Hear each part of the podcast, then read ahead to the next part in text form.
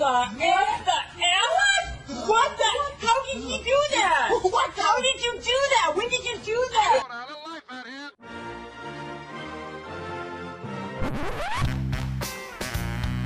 What the hell's going on out What the F's going on here? It's a lot of fun. Keep it fun. Hello, everybody. Welcome to the UK Packers podcast. As usual, I'm your host. That's Steve Diddy. NFL. That's Steve Diddy. And I see. I think is it the pause, Darrell? Do you think that puts people off, maybe? Or I don't know. If you were to change it now, you'd lose everyone. Yeah, you'd lose everyone. It's a bit like when you go to a concert and the guy doesn't sing the song the way it's on the CD and he just improvises. Bono's always doing it. Like, just we're mm. there to sing with you, mate. We don't want to hear you improvising on your own songs. So don't change stuff. Don't change Yeah. stuff. Did you know what though? The only singer I've heard that's done that that actually sings it better than the studio version is Alan Stone, and so much so, and I think he gets that feedback all the time that he's releasing the same songs, but he's doing like his more popular songs, but singing them in that live version and putting in all those ad libs. So, like, talk about a guy who's sort of in tune with his fans. Come here, do you know what I did today? And I know you'll appreciate this. Um, I bought my first fountain pen since now it's cheap as chips. It was like a Parker Jotter. It's not anything sort of fancy. I'm not spending fourteen hundred quid. But dear God, man, and I know you collect pens, which is you know I don't know if you wanted that out there, but you know like dear God, is the, is the writing not just instantly better with a fountain pen? Oh, I think it is. I think it Amazing. is. I mean, I write. I write like a doctor until. Um, actually, they must do a course in that as to how to write things that are indecipherable to everybody except the pharmacist. Yeah. Anyway, I, I write like a cat. I write like a cat scroll without my fountain pen. It's amazing, dear G. And do, do you remember we used to have when we were kids? Well, you used to have. It was the old timey, old old timey one where it was just like a it was Yeah. a piece of like wood with a nib, Yeah, and then you just dip it in that the was ink. our grandfather's. was it really? Well, it was my grandfather's. I don't know whose grandfather you is, Oh. because you know. Yeah, the Hang on. milkman. Um, so look, anyway, like we should probably get into the game, but god damn it, um, it was thirteen quid or something. I got it, and they give you a black and a blue ink. It's just like what? How many pens do you have now? Because you've got a problem with pens, Oh. the same as rich people have problems with cars. 40, What? 40 something. Like we're a hooer for the stationery. That was always our favorite part. Yeah, I see. I made friends with a few guys in school that their mother, you remember, used to work for one of those um, medical supply people, and so everyone coming to like flog her stuff would be dropping off pens. for Prozac you know, and like Viagra with, the, with the logo of the drugs on them. Yeah, basically. And uh, but some of them are really cool because they used to have like you know you remember pointer sticks back in the day when you'd pull out. Yeah, it yeah. looks like a, a an old radio aerial, but that'd come out of the top. And they used to do some fancy stuff. I was obsessed. It was cool actually. I Nerd nerd alert. Nerd alert. There was um, which is hard to say. Uh, the, the nerd alert. Steelers. Um, th- th- another win, Daryl. We can't really complain, or can we? But um, have you got anything to? I mean, where, where's your head at? Where's your head at with this game? I've got I've got copious notes written in fountain pen ink, mostly because Ah, good man. So have I. Weirdly enough, can you see this? Can you see this? Can you see this on the camera? You know, see it there? What do you think? You like that? beautiful, beautiful, beautiful. But the, my problem is, is that I didn't want to write my notes out old timey in fountain pen like Charles Dickens writing Great Expectations. But uh, what the yeah, do you know- Dickens? what the f? But um, it was simply my um computer notes on the Mac. Uh, it wouldn't work. So how about that action? Let's bring it back to the Macs eighteen are. Silly. Macs are silly, and uh, get yourself a Windows machine. That's just the way it is. Windows 11 came out yesterday or today or something like that. Get your hands on one of them. I'd like. Stay away from this Mac nonsense. I'd like to, but all of my editing software for everything is based on Mac computers. It's annoying. I've Do you know what's really myself. crazy is that we we're talking about the Steelers win here, but we're not talking about the Steelers win. Why? Because it was the most relaxing win this season so far, considering you know we haven't had an awful lot of season yet. But it was the one game where I actually did allow myself to you know look at my phone, uh, look at what's happening in the Twitterverse, all that sort of stuff. Because let's face it, uh, now and we'll get to this later on, I'd imagine. But at no point during the four quarters, barring you know the middle of the fourth, did I think that we were in any danger in this game um, because I've heard the, t- the phrase dumpster fire being used for uh, the poor Steelers offense, but we just call it a shit show on this side of the world um, because it was all over the place. And I kind of felt sorry for Big Ben at the beginning, but then at the end of it, I just went, dear God. Like, do you remember when Aaron Rodgers, way back in the sands of time, was complaining about having the right people around him and, you know, he threw his toys out of the pram a little bit there? Uh, poor El, you, you wouldn't blame Big Ben if he was the one throwing his toys out of the pram. Now I get it; he's a big tree and he's about 106. But even I did feel sorry for him. Nothing was working for him. Poor El Juju had lost his mojo. It was all over the place. Juju and Mojo. Lovely. Uh, yeah, it was odd though. Like I, I have in my notes and I tweeted out from the group account on the night. Like Big Ben was their best player on defense because, Yeah. you know, that was my fear going in. Uh, Because that was the analysis of Big Ben that you know receivers were getting open, he just wasn't hitting them. Um, and with a quarterback like him, you'd expect, okay, is it arm talent? Is you know what is it? Um, but it looks like Darrell, he's, he's probably hit that cliff. Now maybe that's premature because, as you said, you know it's early in the season. Because I see people uh, writing into the inbox and to Matt Schneidman.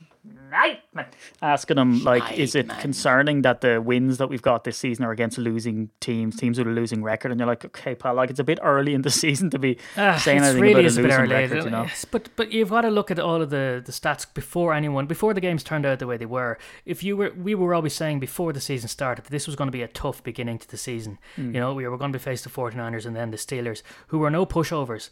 Uh, so it's one of those things of, and a lot of what I've seen as well, and a lot of the comments people are saying, oh, isn't it? Would you prefer to be lucky than good? And I'm going, whoa, whoa, whoa, steady on there now. Good teams tend to make their own luck. Yes, it does help that Big Ben was firing them left, right, and center and hitting no one, but that's not all. Of, to be fair, that's not all his fault. So we put them under an awful lot of pressure, and in that in that vein, I think we can create our own luck on that one. You put pressure, and let's face it, Big Ben was under pressure all over the place. Although what I did notice as the game went on, the Packers were kind of afraid to pressurize him in case he would actually make him do something decent. So what I noticed towards the end is whilst we gave him hell, and especially hmm. like Kenny Clark was just harrying him all night. He was having a great day. But what I, what I will say is eventually towards the end of the game, they actually just left Big Ben alone because they kind of went, no, no, don't. He's he's imploding over there all by He's himself. Just already don't don't go near him. Yeah, don't go near him. Yeah. He- nothing. I mean, I felt sorry for him, but I, I felt sorry for. Well, do I feel sorry? Uh, Matt Canada is surely under serious pressure now because that offense is a disaster. And whilst their their D, um, you know, is not so bad, their offense is woeful. Yeah, yeah, but that, that's the thing. I mean, look, there's my sort of takeaways from a game like this is is that it's usually a game that you're going in that the Steelers are in turmoil. You know, Matt Canada's going to be sent to Canada. Big Ben has fell off a cliff. Like, get someone else in there. Um, you know, TJ Watt then comes back from injury. Like, there's an awful lot of moving parts with the Steelers team. Um, when you look at sort of like you look at TJ Watt and say, well, is he going to be as dominant as they want him to be because he's only coming back from injury? Is he fully healthy? Yada yada, right? And you look at that game, and the Packers have unfortunately been very guilty of this uh, in recent, like kind of under Matt Lafleur, I guess, is going into the hard games and really giving it a good old college try and coming out with the win. But in games like this, they go into autopilot and they're not up for it. Like you know, usually that's out in Cali, but sometimes they do it against like you know bad opponents or whatever. The Saints, particularly in this season, which now looks like more and more like an outlier. Now I think they need to still create that distance, but it's looking promising. But they're like when you look at this game and you look at players like TJ Watt, I mean, he was an absolute nuisance. And if you look at some of the Oh, was. defensive players that they've had to come up against this season, uh, they've also been a nuisance. But this O line has held up really well. Rodgers even commented to say, look, if you told me we had this amount of wins with that amount of people out, because Deepak was known, Elgton Jenkins was not. Mm-hmm. And now look at the other players that are out. I know we're going to talk about Jair a little No, bit later. about but Jair, Jair yeah. Alexander's out, MVS is out, Z Smith is out. Uh, Krys Barnes is out, Kevin King is out, Dominic Dafney. Now you might look at those and have a now Dominic Lafney, right? When you look at uh, you know Kevin King and, Oh. and Dominic Dafney, right? Um, off the top of the top. But uh, there's some of those really integral parts there, like D back. You know, we built our O line around them. Uh, Jenkins the same. MVS was a massive part uh, before he left. You know, when Rodgers was talking about who does things on and off the field, MVS was one of those. We don't, we don't have him now. Um, and then of course you look at Jair and all like, and, and then Z Smith. Like when we talk about the pass rush, and I heard I think it was Matt Schneidman said the phrase, you know, they're going to keep using Rashan Gary and Preston Smith till the wheels I'm fall sorry. off. I'm sorry. Did, did you just say Schneidman without any add-ons? Um, do you think Better, he listens? better. Do you think he? li- Do you think he listens? Um, but look, uh, Big Ben on the day, Daryl. But look, and again, as I say, right. So this is a game that the Packers would usually sort of sleepwalk, and then you know something bad had happened. That's always the fear. Um, but if you Mm. look at the players they had, like I mean, we shut down T.J. Watt to a degree as much as you can because he is Yeah, one of those well, people that's Billy a game Turner, wrecker. Billy Turner. Yeah. And shout, and shout out to Billy Turner. He did an awful lot, but it's very hard to stop someone like TJ Watt. He's that type of talent. But Billy Turner fronted up, did a good job. Yep, you only contain him, and then you look at the receivers. Juju Smith, when he's not TikToking, is, is quite good. James Washington, Diontae Johnson, and Najee Harris. There, here's one thing that strikes me, and this is kind of just an overall analysis. When like Najee Harris is a guy who. You know, two years ago for the Packers would have absolutely decimated us, Mostert style, uh, with the Niners. You know, this is a super talented kid, and he would have absolutely laid waste to our defense. But just on an overall basis, I don't really remember any defensive farts to the extent of, you know, that we got ran all over. We got a massive chunk play given up, and we're like, oh, Jesus, here we go. You know, we have to contain this. There wasn't anything too surprising on the defensive side of the ball. So it looks like the defense is fronting up as well and sort of, you know, doing their part. It's it's not in any way perfect. I saw a Twitter um, thread on Ty Summers, and it was really a depressing watch. Like, I don't want to pile on the guy because, you know, at the same time, we're looking at that criticism video. We're not going into the good plays that he pulled out. Um, but again, Daryl, it was really bad. Chandon Sullivan, uh, you know, missing tackles. Now with Jair out, it's all very concerning. But before we get into that, I suppose let's just uh, keep focusing on the Steelers here. I mean, we got the job done and another high enough score, Daryl, when you look at it. I mean, the Saints was an anomaly, let's hopefully call it.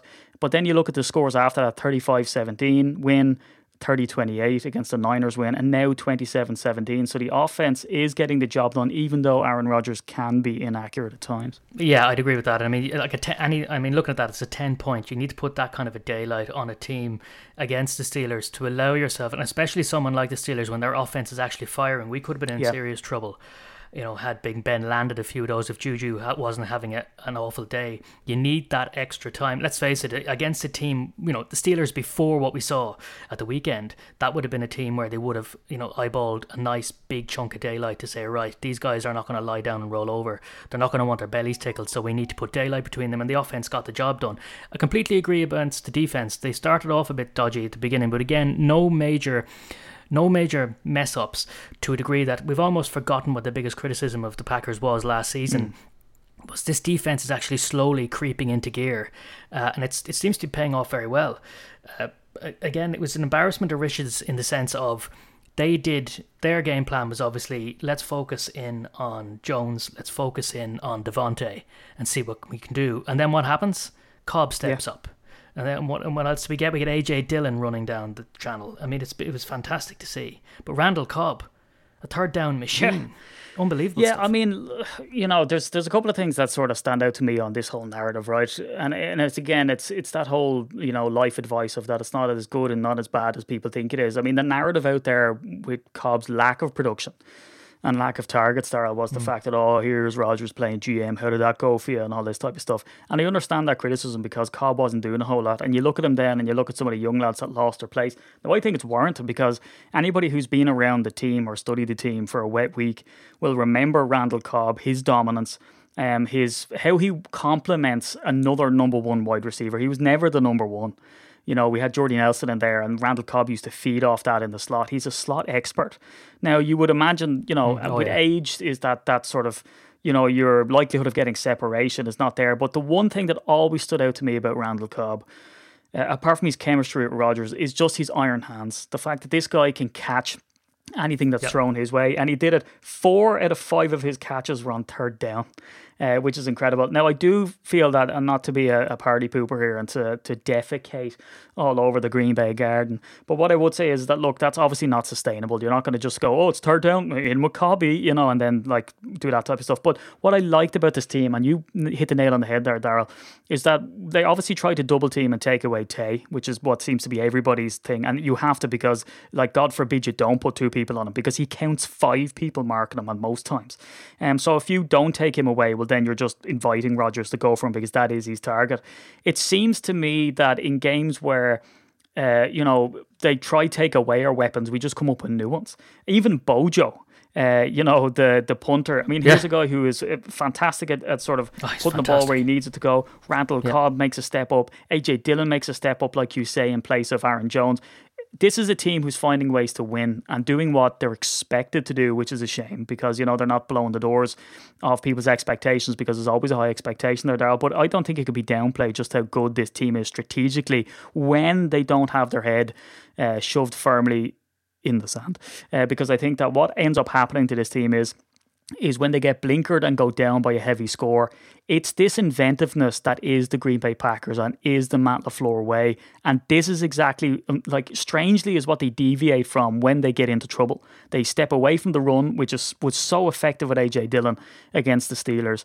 And they, they just keep on going from Rodgers to Tay. And it proved that when that wasn't possible in the Steelers game, that they're, they're not so much better without doing that sort of, you know, consistently hitting on Davante, but to prove that they have other weapons there and they use them to massive success. Yeah, and I mean, and what this does as well for Rodgers, and it's a it's a sweet moment for him, considering you know he got some of it justly so uh, criticism he's after receiving, but his his call and getting Cobb back, he just vindicated him, saying I need these people around me because Cobb obviously knows him inside out. Rodgers can find him anywhere, and as you say, Cobb can catch whatever's thrown at him. Um, and with that in mind as well, when you look at say what we criticised at week one, where they all spoke about how many leaders were voted on, this kind of indicates that as well. Because as we've just said, when one guy can't get space or can't do anything, another guy steps up, but there's the confidence mm. to do that, to step up and uh, so what Randall Cobb did, what AJ Dillon did, we actually see these guys stepping up in a way that that's what I was kind of hoping for. It isn't just the talking shop and, and the training field. This is actually something they've worked on and it's working.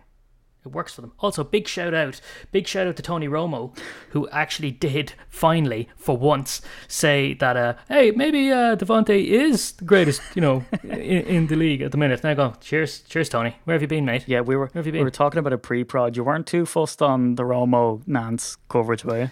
No, I wasn't. I wasn't. No. There, no. To be fair, Jim, I've nothing to say about Jim this time, but I do about Tony. He found seven million different ways of not saying that Big Ben was crap. oh, you know he's he's you know miss. He's not done as well as he normally. He's uh he's he's not. It's, it's he's good. He's you know come come on, Tony, just say it. Don't be so polite. Yeah. Don't be so because none of the supporters are.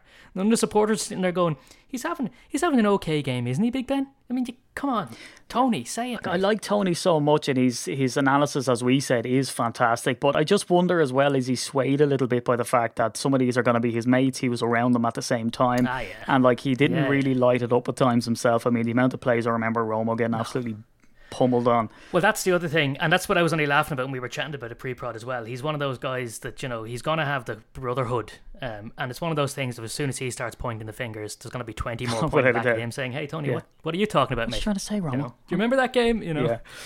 Um, look, I will say that this team, uh, by design or by accident, but I predict a little bit of both, Daryl. It's a nice blend of, you know, this whole last dance thing. We've got LaFleur coming to town. We've got Rodgers at that right space in his career that LaFleur kind of slotted in between him and the front office and became his like friendly guy, you know, his ally, I guess, and sort of to be like, oh, well, do- you know, it's like, um, what's, isn't it, uh, Lethal Weapon where he goes, oh, the boss shooting bricks, oh man, you know, and they're they're talking about that and they're kind of dogging the, the police chief. That's kind of what this sort of thing is. Also, the fact that Gutekunst obviously has given them uh, the weaponry that they need to go to back to back NFC Championship games, but no one wants to admit it. And then Rodgers steps in and throws his toys out of the pram and brings in Cobb, and Cobb now performs.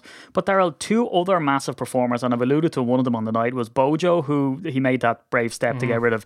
Well, you can call it an obvious step, but J- get get rid of J.K. Scott and bring in uh, Bojo. Um, which people people don't like that have called him Bojo, but I think make Bojo him and not the English Prime Minister who yeah, not the other, seem to be an not the other idiot. but Yeah. also, Daryl, Devondre Campbell. I mean, this is a guy who I said, Yeah, amazing. let's pump our brakes. Let's watch him develop. And he is just stacking success here. And I've been so impressed with him Oh. because not only is he the top tackler, Daryl, every single week, he manages to tackle before the first down marker, which is something that we didn't have. Like, we used to look at Blake Martinez and go, oh, the, the amount of tackles. He's the he's quick off the mark, the isn't he? top Yeah. tackler in the league, and then you think, yeah, he's the top tackler after they get the first down and they're eight yards down the Yeah, field, yeah. and then he makes the play. No disrespect to Blake Yeah, Martinez. which really doesn't it doesn't make yeah doesn't matter as much then you know that No. point it's about what Campbell has is something to stop it straight away which means you know it's the same thing as you can be the last man back and make that tackle but let's face it if he's a yard away from the touchline who, who cares Yeah, but that, and then you look at it right. So he's doing so many different things. He has a pass defense. He has a quarterback hit. Uh, he's tackling in the open field against receivers. You know, so this is exactly the type of, of position person that we need in that slot because that was the whole thing about the cover two and Tampa two. We're like, oh well, we're kind of screwed for inside linebackers. Um, now touch wood, nothing sort of injury wise goes on with Devondre because he has absolutely become an integral part. But here's my question, there.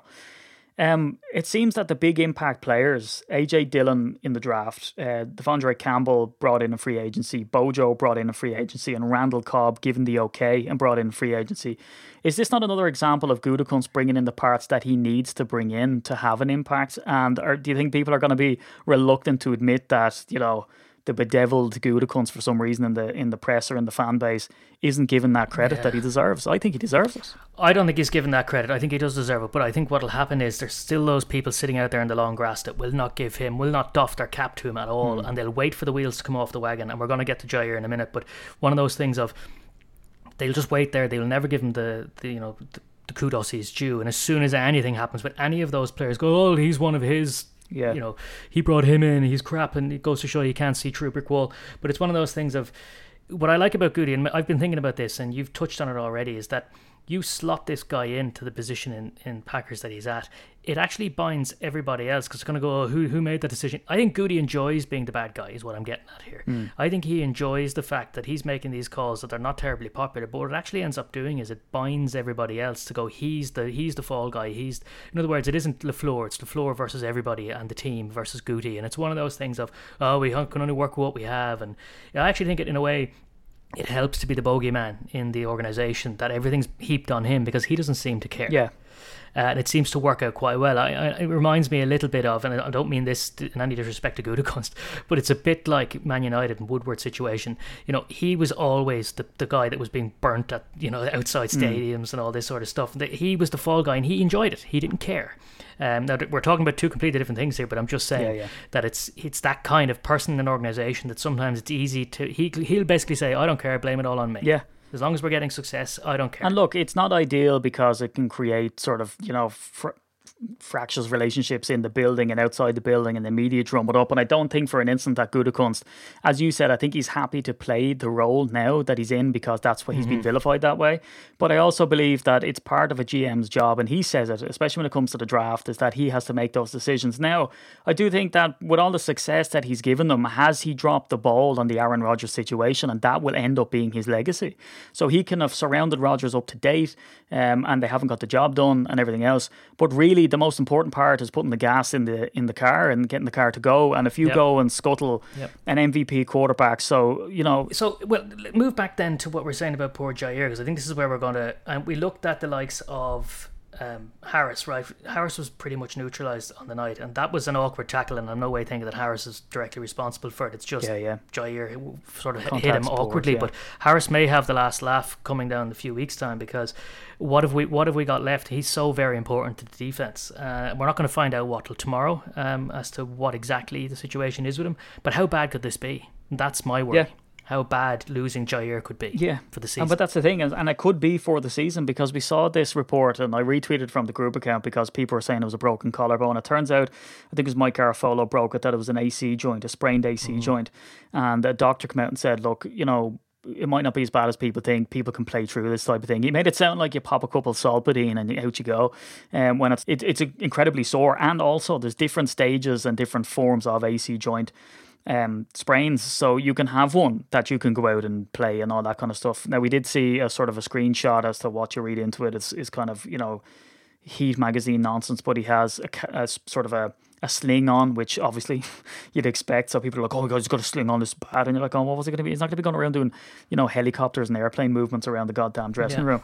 Um, but look, Daryl, I mean, it goes from, and this is why we really don't know, and this is why Matt Lafleur played dumb, I guess, on the presser to say, oh, I have no idea. I don't, I don't know what the status is. And it probably means they're getting a second and third and fourth opinion to find out what's going on here. yeah. This is as bad as being able to walk out and play through pain with pain management or being out for the year and having having needing surgery immediately. So we don't know what we have here yet. It is a concern though, Daryl, for the defense, isn't it? Because now I would say there Yeah. was a couple of occasions in a couple of games that Jair was beaten for touchdowns, which was very uncharacteristic. Because I think before that he hadn't given up a touchdown for like it was literally years. Um, whereas he had got beaten. Oh, I would say it's not a criticism on him because there were great throws. Um, but he's a good deterrent. His uh, you know, people won't throw at him the same way as they didn't against Richard Sherman and all that, which is a testament to him. So just the fact that he's not going to be out there, Daryl, means our defense is going to get tested more. Yeah, but that's what annoys me about the whole thing is because the defense is sort of slowly, you know, moving into shape, and it's one of those things of if, and let's face it, they've built these plans around the individuals that are there. This isn't a, that type of D isn't designed to just throw anyone into the position and they'll just do what they have to do. It takes moments of skill and it's written around the types of a, a Jair type. What it also annoys me is slightly is that it also takes other teams the way they would look at our defense is going to be slightly different now, and they will target individual players and say, well, if Jair isn't there, this is who's likely to step in, and they start doing tape on these guys, and it's sort of those things of it takes away from the well, I hope it doesn't. I hope it doesn't take away from the way the D will actually work because I don't think we've seen it at its full capacity yet. Because as we've said, we've been carrying a few injuries there, and this is the last thing we need. Again, it, as you say, it may be okay. This might be a second or third opinion. They might be saying, well, it's the difference between four weeks and six weeks, or let's hopefully that's all it is. Um, but as we said, that type of injury isn't one that you can play through, especially not um, in a position that Jair is going to be. No, playing. it's a longer season, and to your point about you know you can't. This defense is really predicated on the personnel that they have. It's built around the personnel that they have, which is why you have seen our pass rush being largely ineffective. Now, Kingsley Keke did a nice job. Um, Kenny Clark did a fantastic great job, job. and all, but like by and large, it's it hasn't been getting a whole lot of pressure on, especially against the Saints in that week one. But we can probably chalk that off to being a, a misnomer, sort of an outlier. But yeah, sure. Uh, Joe Barry came out and was talking about the defensive players and how you can't just bring someone in and train them up and get them out there. So this is definitely, and of course, your DB room is centered around players like Jair Alexander. Yeah. the same way our O line was centered around uh, David Bakhtiari, but they sort of plugged the gap there. They got Elgton Jenkins over, but then it became centered around Jenkins, which is why it's such a miracle that the O line is actually performing as it does. So, an absolutely massive Yeah. loss. Krys Barnes, concussion. Out. Kevin King likely going to come back, but they had him penciled in for the slot. Now they're going to have to move people around there, you know. And Savage went out as well, I think, in the fourth quarter, but they brought him back on. So, so, so you don't know what's happening there either. So there's only so many players at an All-Pro level, Daryl, that a team can suffer having injuries before the overall performance starts to lack because otherwise it just becomes voodoo magic stuff to try sort of slot people in. Um, we still seemed in a fairly good position, but as you say, I mean, starting a game without Jair and seeing how the other side's offense plan for that um, is completely different than trying to adjust on the fly in the game. Um, so that's concerning there as well. Which Well, it'd just be a big pity, wouldn't it? It'd be a big pity because the likes of Joe Barry doesn't get to show the fruition of because I think it's starting to work. You see, you're starting to see Yeah. signs of how this is clicking together. And even with Jair not having a great game before, you know, up to that point, they still didn't look under pressure. What I don't want to get into again is, and I know every team faces injuries, but we're talking about the Packers here, and it's one of those things of I don't want to have to say after every game, "Whoa, did he got through that?" Because that's what we've been saying for the last two years. I thought we'd gone almost beyond that now, where we're actually saying things like. Geez, the D were really good, weren't they? Yeah. As opposed to, well, you know, everyone's out of position. We got through that there, didn't we? Or they exposed us there, and we only scram. I don't want to be scrambling anymore. I'm, you know, I was, I was almost beginning to enjoy the fact that we might have a fully functioning D that's actually exciting to watch, as opposed to, you know, gripping the edge of your Yeah, because it's different. I mean, we're still seeing mistakes, right? If you look at Stokes, for instance, he's been fantastic. He's come up with some splash plays, but that Yeah. he didn't cover himself in glory in that last game. It's pretty up and down rookie, but it's what you expect from a rookie. Let me just put that out there. But you know, there's a couple of PI calls. Some of them are bogus. There's like missed tackles. There's some bad positioning. There's like you know guarding too far off. You know all the stuff that can be fixed, but in the interim, you're looking at it going, you know, that's just what we have, I guess. Um, you can definitely see, like, you know, he came down with a game quashing interception, and that was great. So very promising, Daryl. But again, some gaps there. But like you say on the defense, like it's top ten defense on paper. When you look at the stats, actually, I think it's something like sixth or something now. It's early in the season. You can look at the opposition that we went up against. You can look at a leaky O line, which completely obliterates the game on offense for the opposing team. Because as you said earlier, you get that pressure on. Well, then you start making dodgy throws and seeing ghosts and all that kind of stuff. So it's very hard to look into any of that. But on the on the outset, when you look at the D for the minute, and maybe these bad opponents uh, you know, are kind of papering over some of that and and everything else. And Rodgers can afford to miss some easy throws because you know, because like we easily left maybe two touchdowns on the board against the Steelers. Yeah. You know, like this could have been easily up around the forty uh, point marker, but we're not doing it. But the defense, to me, from just overall uh, overarching looking at the game, no massive chunk plays.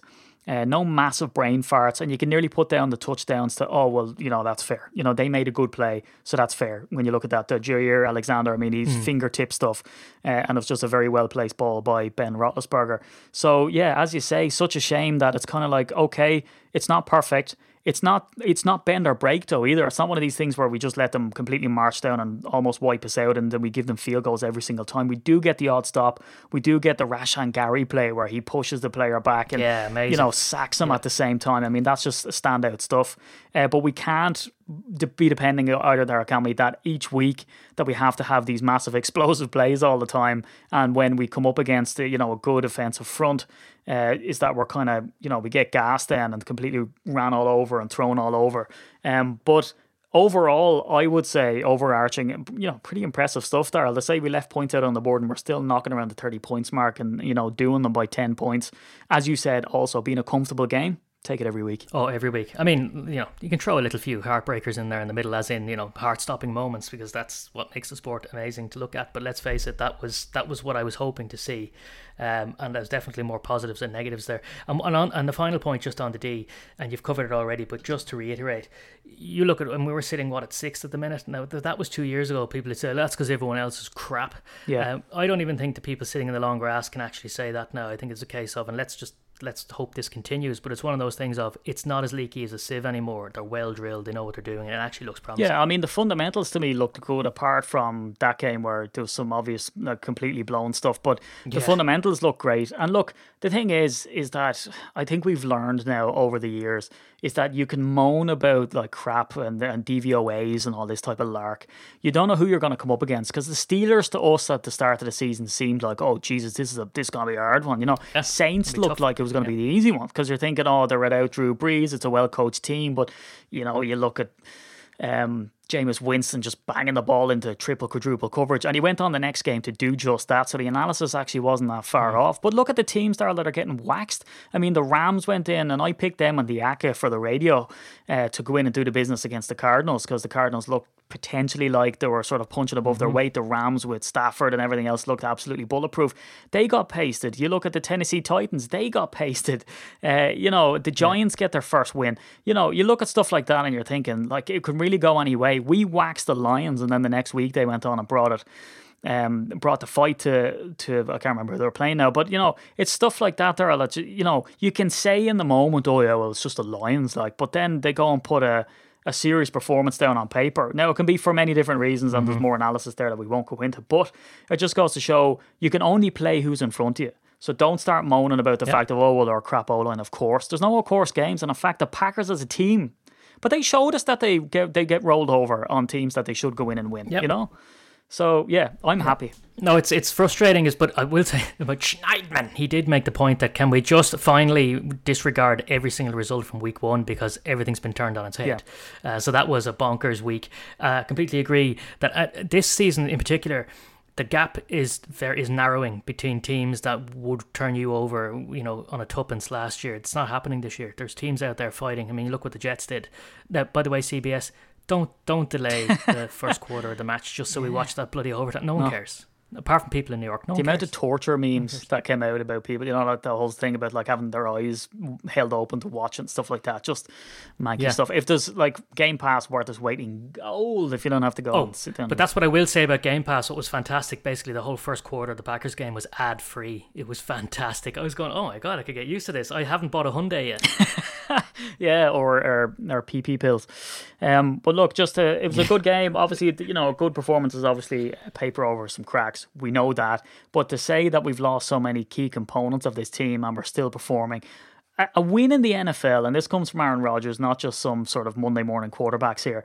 A win in the NFL is, is extremely hard to come by, no matter who you're playing. And we've seen divisional games, Daryl, before, haven't we, where, you know, these these NFC North opponents were limping along and we were sort of salivating and going, you know, ch- let's chalk that up to a win and just get on to the hard games. And they're the games that we get waxed in. So to, to stack Yeah, yeah. consecutive wins and consecutive high scoring wins with different personnel, the Randall Cobbs and MVS is out, and you know Davante gets double covered, and then we utilize AJ Dillon. I think there was four uh, runs in a row in the fourth quarter, and he was notching up five to six yards per run, which was just absolutely sucking the clock dry. Um, just you know, incredible stuff, and that's what we need to do. It's that creativity. It's the weapons that we have. It's not perfect, and we will get absolutely embarrassed and blown out at some point in this season, unfortunately, at the hands of someone that we don't expect. But that's the sort of irregularity of the NFL. But Yeah, that's sport. at the minute, Daryl, I mean, you know, Matt LaFleur is every he's getting more confident every week, but he is just sort of saying to critics and to people saying that he has the personnel and all this type of stuff. Of course, he'd do it. Uh, he's sort of saying to them, "I'll find a way to win every week," and he is absolutely looking like a master stat, you know, strat- strategist, statistician, um, and he's absolutely getting the job done with the pieces that he has. Because it would be so easy, Daryl, for him to turn around and go, you know, we lost back, uh, we lost Jenkins. We don't have Jaire now. We don't have MVS, who was in at wide wide receiver number two, who has that sort of stretch the field ability. Um, you know, and you'd look at that, all of those things, and you'd look at, uh, by the way, Aaron Jones fumbles, and you'd easy throw your hands up in the air and Yeah, say yeah. that's why we're losing, Yeah. unfortunately. But it's we're coming out with big, big time wins. Yeah.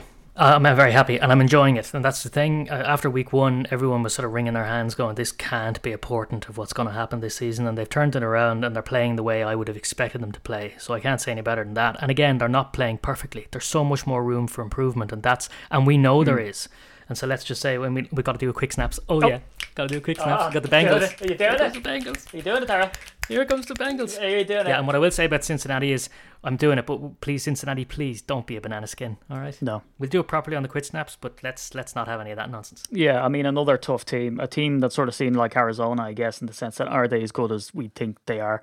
But look, any of these things that we've mentioned, the injuries, um, Aaron Rodgers' sort of missteps, and uh, you know the refereeing decisions as well, like the whole picking up the flag and being tripped. We won't sort of go down that rabbit hole because. Yeah, yeah. That offsides thing was not an offside, so we got away with that. So again, No. one of the things that goes in our favour. But Yeah, again, yeah. the officiating has been pretty dodgy, though. Yeah. the officiating's been a bit dodgy all, all across the NFL. I don't think it's just No, no. Packers games, to be honest. yeah, swings and roundabouts. I think sometimes the refs, you know, when they start sort of, you know, f- focusing too much on certain areas like the taunting thing, they miss other things because it's not at the forefront of their mind and all this type of stuff. But how they can replay stuff and take it up when it was quite obviously a trip, but then how they can call that offsides when it wasn't, uh, that benefited us as well. Um, but look, any of these things that we mentioned, Daryl, Aaron Rodgers sort of misfiring and not hitting people, and like he says he owes MVS five touchdowns because of the amount of times that he missed them um, in the games prior to the Steelers game. You know, uh, Aaron Jones fumbling the ball uh, and, you know, missed tackles, stuff like that. Like that's the type. And, and again, look at the special teams play. It's consistently leaking from the right side, and um, you know, you look at the the blocked field goal, and then you look at how close it has been on the field goals that have been made. Daryl is a massive problem. And like uh, Ron Zook used to sort of famously say, look, if you put something bad on tape, expect to see you being challenged on it until you shore that thing up. And if they don't, that's what exactly what's happened. Uh, so if you look at that, any of these things will against a better offense. Uh, if Big Ben was hitting his his receivers, well then that would you'd have to chalk that up to a loss with the Packers, and we'd be scratching our heads going, how are they this bad? How are they letting this stuff by? But a win papers overall cracks, and onwards and upwards we march. Oh yeah, definitely. I mean, it papers over all cracks, but importantly, it doesn't paper over them for the team. It doesn't paper over them for the floor, and Yeah. they're basically going to be saying we need to nail down on this, this, and this. Because let's face it, if it goes well, they don't look at it again. They might do it on their own phones to have a chuckle at home. Hmm. But they're not going to be looking at that stuff. They're going to be looking at all the stuff that went wrong.